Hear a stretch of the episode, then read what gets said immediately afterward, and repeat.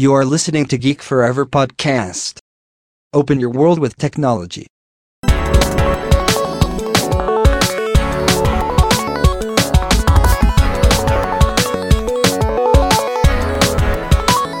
This is Geek Story.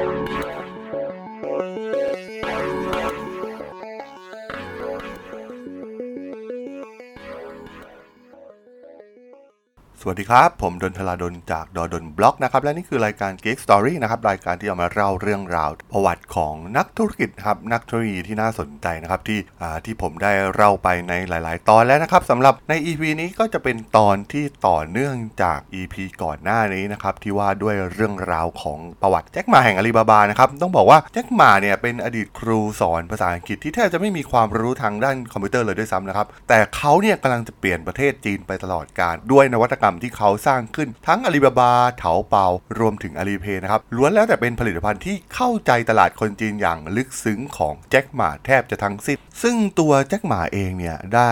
เริ่มต้นธุรกิจออนไลน์แรกก็คือ China p a g e นะครับซึ่งเป็นธุรกิจเว็บ Directory นะครับที่ได้รับแรงบันดาลใจมาจาก Yahoo เมื่อครั้งได้เห็นอินเทอร์เน็ตครั้งแรกที่เมืองซีแอตเทิลประเทศสหรัฐอเมริกา ในตอนนั้นเนี่ยความฝันสูงสุดของแจ็คก็คือการสร้าง China p a g e เนี่ยให้กลายเป็น Yahoo ของประเทศจีนนะครับแต่แล้วเขาก็ไม่สามารถทำได้อย่างที่ตัวเขาหวังไว้นะทั้งแจ็คหม่ามาซาโยชิซัน และก็เจอรี่หยางผู้ก่อตั้ง Yahoo เนี่ยต้องเรียกได้ว่ามีความสัมพันธ์ที่แน่นแฟ้นเป็นอย่างมากนะครับ มาซาโยชิเนี่ยก็ได้ลงทุนไปเป็นจำนวนมากกับ Yahoo รวมถึงการสร้าง Yahoo Japan ให้กลายเป็นบริการที่นิยมอย่างมากในประเทศญี่ปุ่นนะครับ รวมถึงความสัมพันธ์ระหว่างเจอรี่หยางกับแจ็คหม่าก็เป็นไปด้วยดี ตั้งแต่ที่แจ็คเนี่ยอาสาเป็นไกด์ให้กับเจอรี่ในการเยือนจีนครั้งแรกๆนะครับ ซึ่งก็ต้องเรียกได้ว่าเป็นความสัมพันธ์ที่แน่นแฟ้นของผู้ยิ่งใหญ่ทั้ง 3 คน out. หลังจบศึกอีคอมเมิร์ซระหว่างเถาเป่ากับ eBay เนี่ยโลกอินเทอร์เน็ตกำลังมีบริการที่กำลังแจ้งเกิดอย่างรวดเร็วและแพร่หลายไปทั่วโลก นั่นก็คือบริการอย่าง Search Engine นั่นเองนะครับ ถ้าย้อนไปในขณะนั้นต้องบอกว่า Google เนี่ยถือเป็นอันดับหนึ่งในเรื่อง Search Engine นะครับแต่ว่า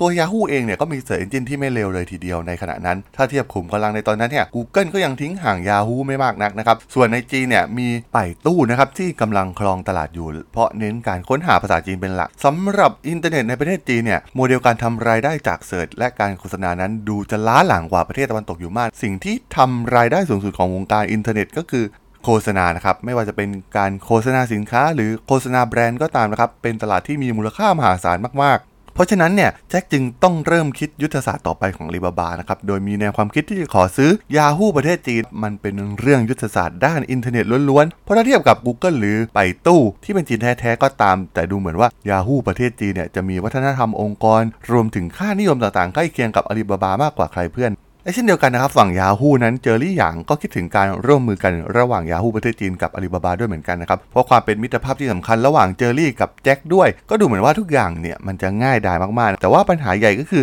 ตอนนั้นเจอรี่ไม่ได้ดำรงตำแหน่ง CEO ของ Yahoo แล้วนะครับ โดยหน้าที่ในขณะนั้นของเขาเนี่ยไม่มีอำนาจในการตัดสินใจในการบริหารบริษัทอีกแล้ว ในตอนนั้นเทอร์รี่ซีเมลนะครับดำรงตำแหน่ง CEO ของ Yahoo อยู่ ซึ่งทั้งซีเมลและก็กรรมการเนี่ยก็ยังตัดสินใจอยู่ว่าจะทำอย่างไรกับทิศทางของ Yahoo ประเทศจีนเพราะว่าศึก Search Engine เนี่ยกำลังคืบคลานเข้ามาแล้วจาก Google ที่กำลังจะบุกตลาดจีนแต่ตัวเร่งการตัดสินใจจริงๆ น่าจะมาจาก eBay เจ้าเก่านะครับ ซึ่งอยู่ในสภาวะกลืนไม่เข้าคายไม่ออกเนื่องจากความพ่ายแพ้ต่อเถาเป่าในตลาด C2C ดังนั้นจึงได้ยื่นข้อเสนอที่จะร่วมมือกับ Alibaba เลย โดยราคาที่ eBay เสนอนั้นมีมูลค่าสูงกว่าที่ Yahoo เสนออีกนะครับ ซึ่งข่าวลือเรื่อง eBay นี่เองนะครับที่ทำให้ Yahoo เนี่ยเกิดแรงกดดันขึ้น และเรื่องเวลาก็บีบคั้นพวกเขานะครับไม่มีทางเลือกมากนักในการตัดสินใจ ซึ่งหลังจากการหารือสั้นๆ ในหมู่คณะกรรมการของ Yahoo แล้วเนี่ย พวกเขาก็เห็นชอบการตกลงตามเงื่อนไขใหม่อย่างรวดเร็วนะครับ โดยสรุปก็คืออาลีบาบาเนี่ยได้ซื้อกิจการของ Yahoo สาขาประเทศจีน รวมทั้งทรัพย์สินซึ่งได้แก่ลูกค้าของ Yahoo Search Engine ของ Yahoo เว็บไซต์น้องใหม่อย่าง IM3721 นะครับ ตลอดจนทรัพย์สินทุกอย่างของ Yahoo บนเว็บไซต์การประมูล และในขณะเดียวกันเนี่ย Yahoo สาขาใหญ่ที่อเมริกาเนี่ยก็ได้ตกลงทุ่มทุน 1,000 ล้านเหรียญให้กับอาลีบาบา แม้จะเป็นผู้ลงทุนด้านยุทธศาสตร์ที่สำคัญของอาลีบาบา โดย Yahoo เนี่ยจะได้รับหุ้น 40%จากอาลีบาบา โดยในบอร์ดของอาลีบาบาจะมี 2 ที่นั่ง Yahoo มี 1 ที่นั่ง และ SoftBank อีก 1 ที่นั่ง ซึ่งเป็นการควบรวมกิจการที่ซับซ้อน แล้วก็เป็นการรวมกิจการครั้งใหญ่ที่สุดในประวัติศาสตร์อินเทอร์เน็ตของประเทศจีนเลยก็ว่าได้นะครับ แม้ช่วงแรกของการควบรวมกิจการเนี่ยจะทำให้พนักงาน Yahoo สาขาประเทศจีนเนี่ยตื่นตระหนกอยู่บ้างนะครับ แต่แจ็คก็ใช้เวลาไม่นานนะครับในการซื้อใจพนักงาน Yahoo เพื่อรั้งตัวพวกเขาไม่ให้ย้ายไปอยู่กับคู่แข่งอื่นๆ เรื่อง Search Engine เนี่ยถือเป็นยุทธศาสตร์หลักของแจ็คนะครับที่เป็นที่มาของการควบรวมกับ Yahoo สาขาประเทศจีน เพราะทางอาลีบาบาเนี่ยแทบจะไม่มี know-how ด้าน Search Engine เลยนะครับ ถึงสถานการณ์ในตอนนั้นเนี่ย Google ได้บุกทะลวงมาถึงประเทศจีนเป็นที่เรียบร้อยแล้ว และสามารถยึดครองตลาดไปได้อย่างรวดเร็วถึง 45%นะครับ ส่วนไป่ตู้เจ้าถิ่นเนี่ยครองไว้ 47%แต่ Yahoo ที่เป็นผู้คิดค้น Search Engine ที่เก่าแก่ที่สุดกลับเหลือส่วนแบ่งการตลาดเพียงแค่ 8%เท่านั้นนะครับ แจ็คจึงได้เริ่มเข้ามาผ่าตัดองค์กร Yahoo มากมายนะครับ มีการตัดกิจการทิ้งมากมายรวมถึงกิจการที่เคยเป็นหัวใจหลักของ Yahoo ในอดีตก็ไม่เว้นนะครับ เดิมทีนั้นรายได้จำนวนมากของ Yahoo มาจากการโฆษณาของเหล่าเว็บโป้และผลิตภัณฑ์ที่ผิดกฎหมายนะครับ ต้องบอกว่ามันเป็นเครื่องปั๊มเงินให้ Yahoo ปีละกว่า 8 ล้านหยวน แต่แจ็คก็พังทุกอย่างทิ้งหมดครับ เปลี่ยนระบบและการติดตั้งซอฟต์แวร์ต่างๆของ Yahoo ที่เดิมนั้นเป็นแบบบังคับให้ install เนี่ยเป็นแบบให้ลูกค้าสมัครใจเลือกเองนะครับ รวมถึงการเข้ามาเร่งเครื่องปรับปรุง Yahoo ใหม่ครับ โดยแปลงโฉมเว็บใหม่ ที่ทำแต่เรื่อง Search Engine โดยเฉพาะ จนมันกลายเป็นหน้าเว็บง่ายๆ คล้ายๆ กับ Google และไป่ตู้ในที่สุดนั่นเองนะครับ จากนั้นแจ็คเนี่ยก็ได้ทุ่มทุนมหาศาลให้กับการโฆษณาการเสิร์ชของ Yahoo ทั้งโฆษณาทางทีวี มีการว่าจ้างผู้กำกับชื่อดังมากมายนะครับมาทำภาพยนตร์โฆษณาให้กับ Yahoo แต่หลังจากแจ็คได้ผลานเงินไปมหาศาลเนี่ยเขาก็ได้พบความจริงที่น่าหดหู่ว่าค่าโฆษณามหาศาลเหล่านี้เนี่ยไม่สามารถที่จะดึงดูดลูกค้าได้เลยด้วยซ้ำ เหล่านักเสิร์ชเนี่ยไม่ได้เปลี่ยนจากไปตู้หรือ Google มาใช้ Yahoo แต่อย่างใด ดูเหมือนว่าการตัดสินใจครั้งนี้ของแจ็คเนี่ยจะเป็นการตัดสินใจที่ผิดพลาดในการไปควบรวมกิจการกับ Yahoo ประเทศจีน มันทำให้สถานการณ์ของแจ็คนั้นแย่ลงไปไม่น้อยเลยทีเดียวนะครับ เนื่องจากเทคโนโลยีการ search ของ Yahoo นั้น ดูจะสู้ผู้นำตลาดอย่าง Google หรือไป่ตู้ไม่ได้ด้วยซ้ำจากยุทธศาสตร์ที่จะควบรวมเพื่ออนาคตที่ยิ่งใหญ่ต่ออาลีบาบาเนี่ยดูเหมือนตอนนี้เนี่ยจะเริ่มสร้างปัญหาให้กับแจ็คและอาลีบาบาบ้างแล้วนะครับ ต้องบอกว่าเป็นการตัดสินใจที่ผิดพลาดครั้งใหญ่ครั้งหนึ่งของแจ็คเลยทีเดียว แต่แม้การควบรวมกับ Yahoo นั้นจะดูเหมือนเป็นยุทธศาสตร์ที่ผิดพลาด แต่ตลาดการค้นหาในประเทศจีนเนี่ยดูเหมือนจะไม่เจริญรอยตามประเทศตะวันตกนะครับบริการเหล่านี้เนี่ยแม้จะทำรายได้สูงนะครับแต่ถ้าเทียบกับธุรกิจอีคอมเมิร์ซในประเทศจีนเนี่ยถือว่ายังห่างชั้นอยู่มากนะครับซึ่งสุดท้ายแล้วมันก็ไม่กระทบต่อรายได้ของอาลีบาบามากนักนะครับแถม Google ต้องถอนตัวออกจากตลาดจีนนะครับเนื่องจากปัญหาเรื่องการเซ็นเซอร์ข้อมูลผลการค้นหาของรัฐบาลจีน ที่สุดท้ายตกลงกันไม่ได้นะครับทำให้เว็บไซต์ของ Google ในจีนเนี่ยต้องปิดตัวลงครับโดยย้ายมาอยู่ที่ฮ่องกงแทนในที่สุด และเหมือนคนที่โชคดีกว่าใครเพื่อนน่าจะเป็นไป่ตู้นะครับ ที่แทบจะครองตลาด 100%ของตลาดการค้นหาในจีน แต่ต้องบอกว่าจีนเนี่ยไม่เหมือนโลกตะวันตกนะครับ โมเดลการทำเงินจากโฆษณาผลการค้นหานั้น ดูจะไม่ค่อยเข้ากับวัฒนธรรมจีนนะทำให้ไป่ตู้เองก็ไม่ได้เติบโตอย่างที่คิดนะครับแม้ก็จะครองส่วนแบ่งการตลาดแบบแทบเบ็ดเสร็จแล้วก็ตาม ตลาดอินเทอร์เน็ตจีนเนี่ยกลายเป็นตลาดอีคอมเมิร์ซนะครับ ทั้ง B2B ที่อาลีบาบาเป็นเจ้าตลาด รวมถึง C2C ที่เถาเป่าเนี่ยสามารถที่จะยึดครองได้แบบเบ็ดเสร็จซึ่งหลังจากยุทธศาสตร์เถาเป่าสำเร็จแล้วเนี่ยการทำโลจิสติกขนาดใหญ่เนี่ยก็อยู่ในความคิดของแจ็คมาโดยตลอด แจ็คได้ทำการร่วมมือกับบริษัทโลจิสติกยักษ์ใหญ่ 4 แห่งของจีน เพื่อสร้าง China Network Technology นะครับ ขึ้นมาร่วมกันก่อตั้งไช่เหนี่ยว Network Technology นะครับ โดยให้แจ็คเนี่ยเป็นประธานกรรมการเป้าหมายคือ ลูกค้าทุกแห่งทุกแห่งใน 2,000 เมืองทั่วประเทศจีนเนี่ยจะสามารถรับสินค้าได้ภายใน 24 ชั่วโมงต้องบอกว่าเป็นเรื่องที่น่าสนใจมากๆกับประเทศจีน ไม่เพียงแค่โลจิสติกนะครับปัญหาใหญ่อีกอย่างในเถาเป่าก็คือบรรดาสินค้าปลอมต่างๆ ที่ระบาดอย่างหนักนะครับในเว็บทำให้แจ็คเนี่ยต้องสร้างแพลตฟอร์ม Tmall ขึ้นมานะครับเพื่อทำการขายสินค้าที่เป็นพรีเมียมมากขึ้นนะครับเหล่าสินค้าแบรนด์เนมต่างๆจากต่างประเทศเนี่ยล้วนมาเป็น Official Shop ใน Tmall นะครับแล้วก็ได้สร้างยอดขายจำนวนมหาศาลแบบที่ไม่เคยพบเจอที่ไหนมาก่อนผ่านแพลตฟอร์มใหม่อย่าง Tmallสำหรับแจ็คเองนั้นปาฏิหาริย์เนี่ย ได้เกิดขึ้นกับเขาซ้ำแล้วซ้ำเล่านะครับ และหนึ่งในปาฏิหาริย์ที่สำคัญที่ทำให้วงการอีคอมเมิร์ซจีนนั้นได้ทำลายทุกสถิติยอดขาย ในโลกอีคอมเมิร์ซก็คือวันคนโสดจีนหรือวันที่ 11 เดือน 11 นั่นเอง วันที่ 11 เดือนพฤศจิกายนปี 2003 นะครับ มันเป็นช่วงเวลาแห่งการนับถอยหลังสู่หลักไมล์ที่สำคัญของอาลีบาบาและแจ็คหม่านะครับ ในเวลาเพียงแค่เข้าสู่วินาทีแรกของวันครับยอดซื้อขายของผ่าน Alipay ขึ้นสูงถึง 116 ล้านหยวนนะครับซึ่งสามารถทำยอดซื้อขายทะลุร้อยล้านหยวน ภายในนาทีเดียวได้เป็นที่เรียบร้อยแล้วนะครับจำนวน transaction ที่เกิดขึ้นสูงถึง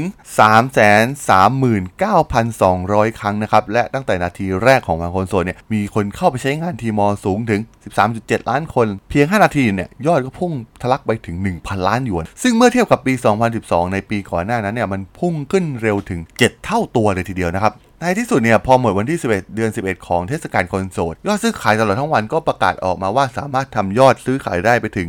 35,000 ล้านหยวนเพิ่มจาก 19,100 ล้านหยวนในปี 2012 ถึง 83%เลยทีเดียวนะครับ ซึ่งถ้าเทียบกับทางฝั่งอเมริกาอย่างเทศกาลไซเบอร์มันเดย์เนี่ยเทศกาลคนโสดจีนเนี่ยมียอดการซื้อขายสูงกว่าถึง 3 เท่านะครับซึ่งถือว่าเป็นเรื่องที่น่าตกใจไม่ใช่น้อย วันที่ 11 เดือน 11 หรือที่เรียกกันว่าวันคนโสดนั้น เดิมทีเป็นคำล้อเลียนตนเองของหนุ่มสาวในเมืองนะครับ วันหนึ่งเนี่ยแจ็คได้ยินพนักงานอายุน้อย 2 คนคุยกัน คนหนึ่งถามว่าวันคนโสดจะทำอะไร อีกคนก็ตอบไปตัวเองว่าต้องกินอยู่คนเดียวเพราะว่าเป็นคนโสดนะครับ แต่ก็อยากให้รางวัลตัวเองบ้างด้วยการไปกินไปเที่ยวให้หนำใจ แจ็คฟังแล้วเห็นถึงโอกาสที่อยู่เบื้องหน้านะครับจากการฟังคำประชดประชันเหล่านี้ การให้รางวัลกับตัวเองเนี่ยก็หมายถึงการต้องบริโภค การใช้จ่ายของคู่รักนั้น เป็นสิ่งที่สิ้นเปลืองมานานแสนนานแล้วนะครับ ไม่นั้นจะมีเทศกาลวันวาเลนไทน์ของฝรั่ง หรือเทศกาลวันแห่งความรักของประเทศจีนไปเพื่ออะไรนะครับ มันเกิดมาเพื่อให้จับจ่ายซื้อของนั่นเองแต่แจ็คเนี่ยคิดสิ่งที่ตรงกันข้ามนะครับ โดยจะไม่ขายให้เหล่าคู่รักที่มีเทศกาลอยู่มากพอแล้ว แต่ทำการขายให้กับคนโสด ซึ่งเป็นไอเดียที่แจ็คคิดว่ามันมีความเป็นไปได้นะครับ แล้วก็เริ่มลองปรึกษากับคณะที่ปรึกษาของเขาในบริษัท ต้องบอกว่าตอนแรกเนี่ยมีทั้งผู้สนับสนุนไอเดียนี้ของแจ็คและมีอีกส่วนหนึ่งที่คัดค้านครับ สุดท้ายทีมงานอาลีบาบาจึงได้จัดการทดลองโดยเริ่มในวันที่ 11 เดือน 11 ปี 2009 แม้ตอนนั้นจะมีพ่อค้าแม่ค้าเพียง 27 รายที่ร่วมกิจกรรม แต่สิ่งที่น่าตกใจก็คือ มีการซื้อขายสินค้าในวันนั้นราว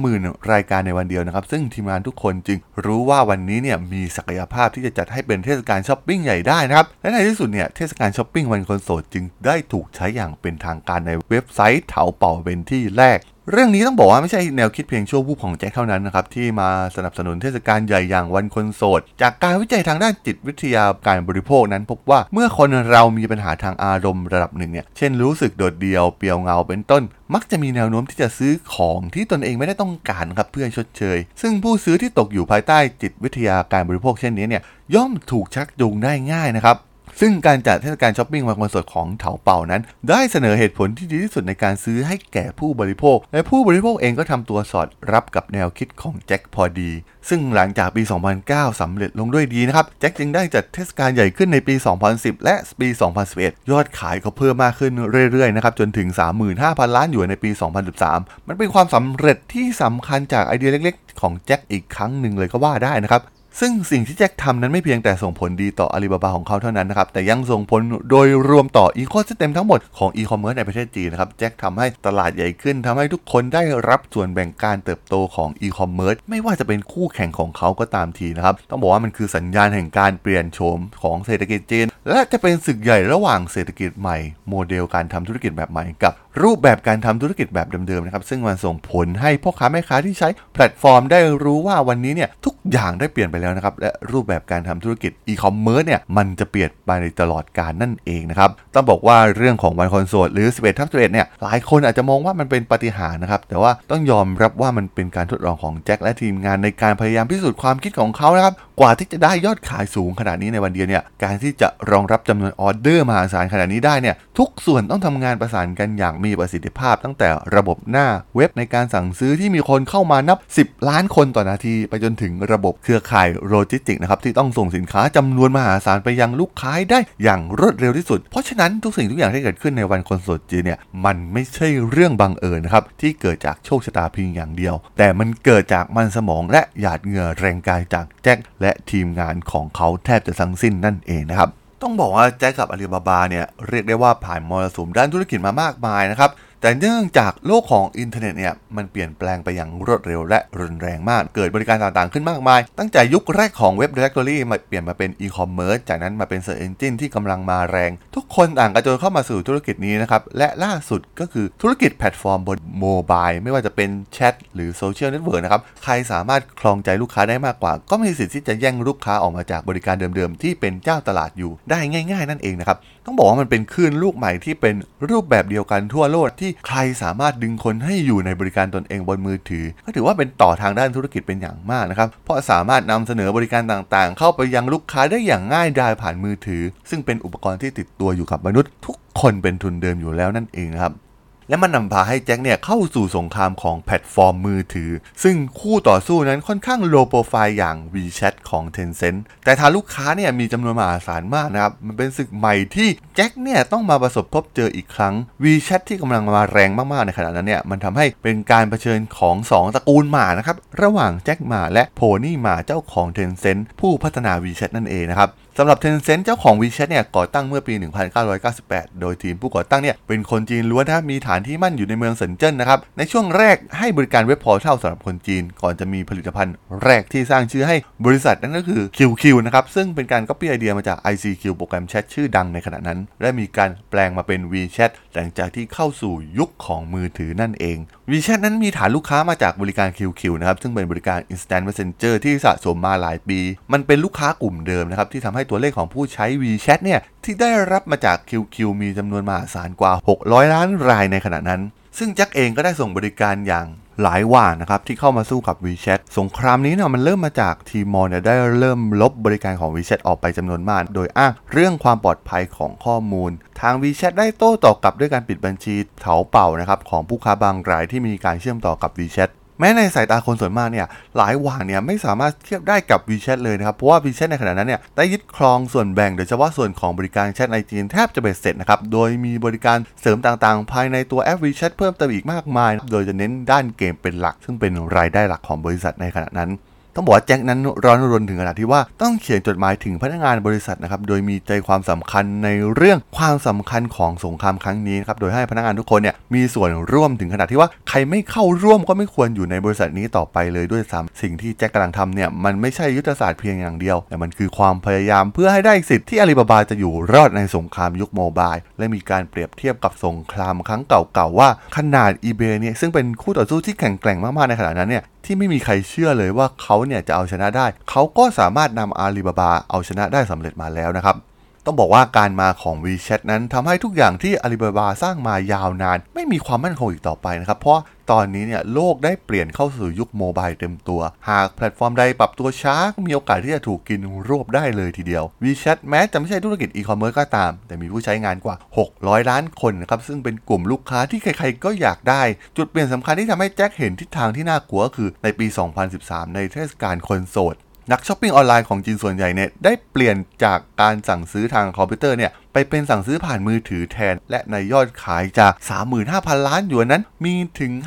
5,350 ล้านหยวนที่มาจากคำสั่งซื้อผ่านโทรศัพท์มือถือ และแพลตฟอร์มที่กำลังครอบครองโลก mobile ของประเทศจีนในขณะนั้นก็คือ WeChat นั่นเองนะครับ สาเหตุสำคัญเนื่องมาจากตอนนั้นเนี่ยสมาร์ทโฟนมีวิวัฒนาการที่สมบูรณ์แบบแล้วนะครับและราคาของมือถือเนี่ยเริ่มถูกลงเป็นอย่างมากทำให้ประชากรส่วนใหญ่ของจีนเนี่ยสามารถเข้าถึงมือถือเหล่านี้ได้ มีบริษัทมือถือเกิดขึ้นมากมายในประเทศจีนนะครับไม่ว่าจะเป็น Xiaomi Vivo Oppo ซึ่งล้วนแล้วแต่สามารถผลิตมือถือจำนวนมาก ๆ ได้ในราคาย่อมเยาแทบจะทั้งสิ้นนะครับทำให้ชาวจีนเนี่ยเปลี่ยนจากการใช้คอมพิวเตอร์มาใช้งานบนมือถือแทนในแทบทุกบริการออนไลน์ ซึ่งรวมถึงบริการทั้งหมดของอาลีบาบาด้วยนะครับ มันเป็นเรื่องน่ากลัวนะครับ แม้ตัว WeChat นั้นจะไม่ได้ทำธุรกิจอีคอมเมิร์ซโดยตรงก็ตาม แต่ WeChat กลายเป็นช่องทางหลักของข้อมูลจำนวนมหาศาลจากผู้ใช้นะครับ มันจึงเป็นที่ดึงดูดใจต่อลูกค้าของเถาเป่าที่ใช้ WeChat เป็นช่องทางหนึ่งในการสั่งซื้อสินค้า แม้ท่าทีของ WeChat นั้นไม่ได้คุกคามอาลีบาบาโดยตรงก็ตาม แต่แจ็คนั้นคาดการณ์ล่วงหน้าไว้แล้วว่า ใครสามารถ control ต้นน้ำของข้อมูลได้ก่อน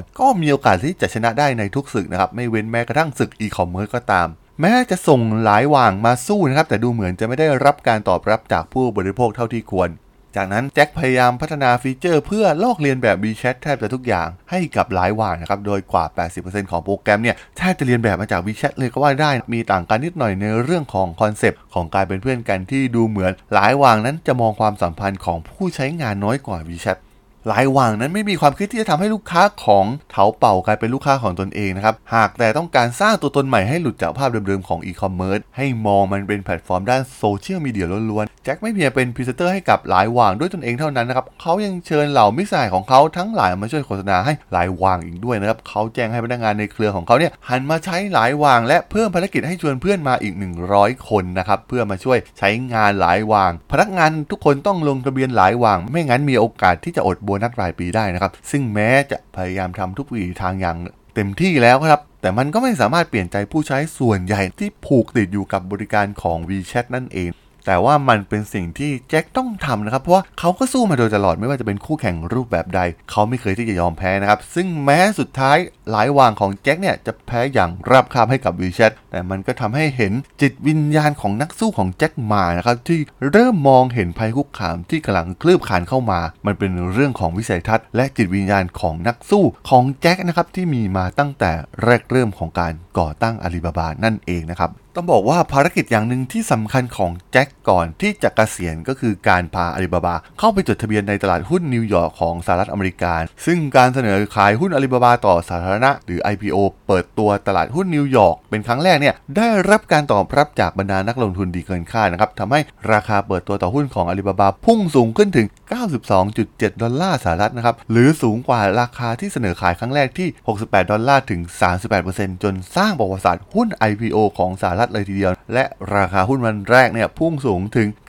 93.89 ดอลลาร์ต่อหุ้นนะครับ เมื่อคิดมูลค่าบริษัทตามราคาหุ้น Market Cap ณขณะนั้นจะอยู่ที่ 228.5 พันล้านดอลลาร์นะครับ หรือประมาณ 7.3 ล้านล้านบาท แซงหน้ามูลค่าบริษัทของ Facebook ในขณะนั้นนะครับที่ 201.6 พันล้านไปเป็นที่เรียบร้อยนะครับ แล้วก็ตามหลังเพียงแค่ Google Apple และ Microsoft เท่านั้นในช่วงปีที่พวกเขาได้เข้าทำ IPO ต้องบอกว่าการขายหุ้น IBO เนี่ยทำให้แจ็คหมาผู้ก่อตั้งบริษัทเนี่ยมีทรัพย์สินตามราคาหุ้นเป็น 13,000 ล้านดอลลาร์นะครับ และผู้ถือหุ้นรายใหญ่ของบริษัททั้ง SoftBank และ Yahoo เนี่ยก็ต่างร่ำรวยกันไปทั่วหน้านะครับและต้องบอกว่ามันไม่ใช่เรื่องเกินเลยนะครับ ที่จะบอกเลยว่าบุคคลสำคัญที่อยู่เบื้องหลังความสำเร็จหลาย ๆ อย่างของแจ็คหมานั่นก็คือ จางหญิงภรรยาผู้รู้ใจของเขานั่นเองนะครับ จางหญิงเนี่ยเป็นผู้หญิงหน้าตาสะสวยนะครับ เป็นผู้หญิงที่เรียกได้ว่าสมบูรณ์แบบนะครับ ทั้งสวยทั้งเก่งและเรียบร้อย แจ็คและจางหญิงเนี่ยพบกันตั้งแต่สมัยเรียนในมหาวิทยาลัย และแทบจะเป็นคนเดียวที่สยบแจ็คอยู่ด้วยการใช้ไม้อ่อนสยบไม้แข็งนะครับที่เธอใช้มานานตั้งแต่สมัยรักกันตอนเรียน จนกลายมาเป็นเศรษฐีหมื่นล้านก็เป็นความรักที่เข้าใจกัน และก็เห็นอกเห็นใจกันอย่างลึกซึ้งนะครับด้วยความที่แจ็คเนี่ยเป็นคนที่มีความทะเยอทะยานสูงมากจากการตั้งสำนักงานแปลภาษาเล็กๆ ในเมืองหังโจ แล้วมาช่าง China Pages นะครับก่อนจะมาเริ่มต้นธุรกิจอีคอมเมิร์ซอย่างอาลีบาบาเนี่ยเรียกได้ว่าทั้งคู่เนี่ยผ่านมรสุมชีวิตคู่มามากนักต่อนักแต่จางอิงเนี่ยก็รู้ดีว่าแจ็คเนี่ยตัดสินใจอะไร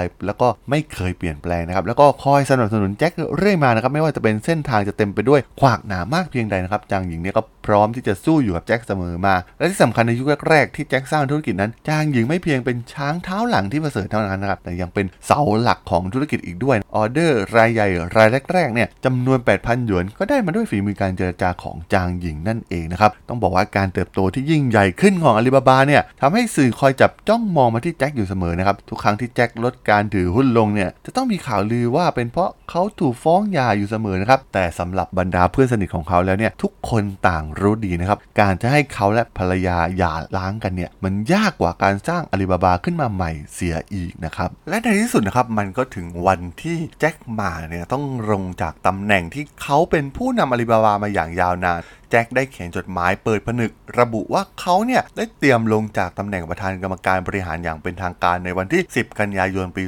2019 โดยเขาจะออกไปทำงานด้านการศึกษารวมทั้งตั้งมูลนิธิการกุศลนะครับตามรอยผู้ก่อตั้ง Microsoft อย่างบิลเกตในมุมของแจ็คเนี่ยการบริจาคเงินเนี่ยเป็นสิ่งที่ง่ายที่สุดนะครับแต่ที่ยากที่สุดก็คือการใช้พฤติกรรมของตัวเนี่ยไปส่งอิทธิพลต่อคนอื่น และสิ่งที่เขาคิดจะทำก็คือการใช้การปฏิบัติการสาธารณกุศลของตนเอง ให้ส่งอิทธิพลต่อคนอื่นให้มากที่สุดเท่าที่จะมากได้นะครับแจ็คเคยกล่าวไว้ว่าเขาอยากที่จะเขียนหนังสือสักเล่มในเรื่องเกี่ยวกับความผิดพลาดของอาลีบาบา จ็คนั้นมีสติอยู่เสมอมา เขารู้ถึงข้อผิดพลาดของตัวเอง รู้ว่าตัวเองเนี่ยเคยทำผิดพลาดมาหลายครั้งหลายคราในการบริหารอาลีบาบา ดังนั้นเขาจึงตัดสินใจที่จะเกษียณตนเองในขณะที่ยังมีสติอยู่นะครับ มันเป็นเรื่องการตัดสินใจที่ยากลาบากอย่างหนึ่งเลยทีเดียวนะครับ ที่เขาต้องลงจากตำแหน่งผู้นำของอาลีบาบา บริษัทที่เขาสร้างมากับมือและดูแลมันมากว่า 20 ปี จ็คนั้นยืนกรานมาเสมอนะครับว่าในวัฒนธรรมการบริหารธุรกิจในแต่ละท้องถิ่นนั้น ต้องมีความคิดเป็นของตนเอง ไม่ควรคัดลอกตัวอย่างของประเทศที่เจริญแล้ว ถ้าวันนี้อาลีบาบาลอกอเมริกาหรือโลกตะวันตก นั่นจะเป็นการคัดลอกอย่างชุยๆ ต้องมีการสร้างระบบความคิดที่สมบูรณ์แบบของตนเอง และนี่เป็นสาเหตุสำคัญนะครับให้อาลีบาบานั้นเข้มแข็งขึ้นทุกที ไม่ว่าจะผ่านวิกฤตคาใดมาก็ตามนั่นเองนะครับผม ต้องบอกว่าเรื่องราวของแจ็คหมาเนี่ยเป็นเรื่องราวที่มีรายละเอียดเยอะมากๆนะครับแจ็คนั้นผ่านประสบการณ์การต่อสู้กับธุรกิจของเขามามากมาย ผ่านยุคของเทคโนโลยีมาตั้งแต่เริ่มต้น อินเทอร์เน็ตมาจนมาถึงยุคแพลตฟอร์มมือถือครองเมือง มันเป็นการเดินทางที่ยาวนานมากๆนะครับ และแจ็คหม่าเองเนี่ย ก็เป็นคนที่สามารถคาดการณ์ถึงอนาคต และทำนายสิ่งที่จะเกิดขึ้นได้อยู่เสมอ เขาสามารถเตรียมความพร้อมรับมือภัยคุกคามต่างๆ ที่จะมาทำลายอาลีบาบาธุรกิจที่เหมือนเป็นลูกในไส้ของเขาได้ทุกครั้งนะครับถึงแม้บางคราเนี่ยก็ต้องพ่ายแพ้ แต่แจ็คเนี่ยไม่เคยย่อท้อแต่อย่างใด การสร้างธุรกิจด้านเทคโนโลยี ต้องบอกว่ามันเป็นเรื่องที่ไม่ยากเลยนะครับในปัจจุบันแต่การที่จะสามารถประคองธุรกิจที่แข่งกับเทคโนโลยีที่วิ่งอย่างรวดเร็วเนี่ยเป็นสิ่งที่ท้าทายนะครับสำหรับนักธุรกิจทุกๆ คนแจ็คเป็นคนหนึ่งนะครับที่พิสูจน์ให้เห็นถึงความใจสู้ แม้คู่แข่งจะใหญ่โตมาจากไหนเนี่ยเขาก็พร้อมจะสู้ทุกเมื่อนะครับอย่างที่เราได้เห็นจากบทเรียนที่ eBay เคยโดนมาแล้ว และมีสิ่งหนึ่งนะครับที่หลายๆ นักธุรกิจที่ประสบความสำเร็จเนี่ยทำเหมือนกันก็คือการโฟกัสกับสิ่งที่ทำนะครับและการมีเป้าหมายที่ชัดเจน เหมือนที่แจ็คทำกับอาลีบาบาตอนสร้างมันขึ้นมาใหม่ ๆ และโฟกัสกับการสร้างมันขึ้นมาเขามีเป้าหมายชัดเจนตั้งแต่แรกเริ่มสร้างอาลีบาบาว่าจะสร้างให้มันกลายเป็นเว็บไซต์อีคอมเมิร์ซอันดับหนึ่งของโลกให้ได้นะครับ และวันนี้เนี่ยมันก็ได้พิสูจน์แล้วนะครับว่าเป้าหมายของแจ็คที่ได้ตั้งไว้ตั้งแต่แรกเริ่มนั้น มันสามารถทำให้เป็นจริงได้อย่างที่เราได้เห็นกันในวันนี้นะครับ ตัวผมเองก็อยากให้เรื่องราวของแจ็คหม่าในพอดแคสต์ซีรีส์ชุดนี้เนี่ยเป็นแรงบันดาลใจและเป็นกำลังใจให้กับนักธุรกิจรวมถึงคนที่กำลังท้อแท้ทุกคนนะครับได้ลุกขึ้นสู้ แม้ปัญหามันจะยากเย็นหรือใหญ่โตแค่ไหนนะครับขอแค่ให้ได้สู้ต่อไป สักวันหนึ่งเนี่ยก็จะถึงวันของเราเอง เหมือนสิ่งที่แจ็คได้ทำให้เห็นในพอดแคสต์ซีรีส์ชุดนี้นั่นเองนะครับผม สำหรับพอดแคสต์ซีรีส์ชุดเรื่องราวของแจ็คมาแห่งอาลีบาบานะครับ ผมก็ต้องขอจบไว้เพียงเท่านี้นะครับสำหรับเพื่อนๆที่สนใจเรื่องราวประวัตินักธุรกิจนักธุรกิจที่น่าสนใจนะครับ ที่ผมจะมาเล่าให้ฟังนะครับ ทั้งเป็นตอนๆรวมถึงเป็นซีรีส์ชุดยาวๆเนี่ยก็สามารถติดตามกันได้นะครับ ทางช่อง Geek Flower Podcast นะครับ ตอนนี้ก็มีอยู่ในแพลตฟอร์มหลักทั้ง Podbean Apple Podcast Google Podcast Spotify YouTube แล้วก็จะมีการอัปโหลดลงแพลตฟอร์มบล็อกดิในทุกๆ ตอนอยู่แล้วด้วยนะครับถ้าอย่างไงก็ฝากกด Follow ฝากกด Subscribe กันด้วยนะครับสำหรับใน EP นี้เนี่ยผมก็ต้องขอลากันไปก่อนนะครับ เจอกันใหม่ใน EP หน้านะครับผม สวัสดีครับ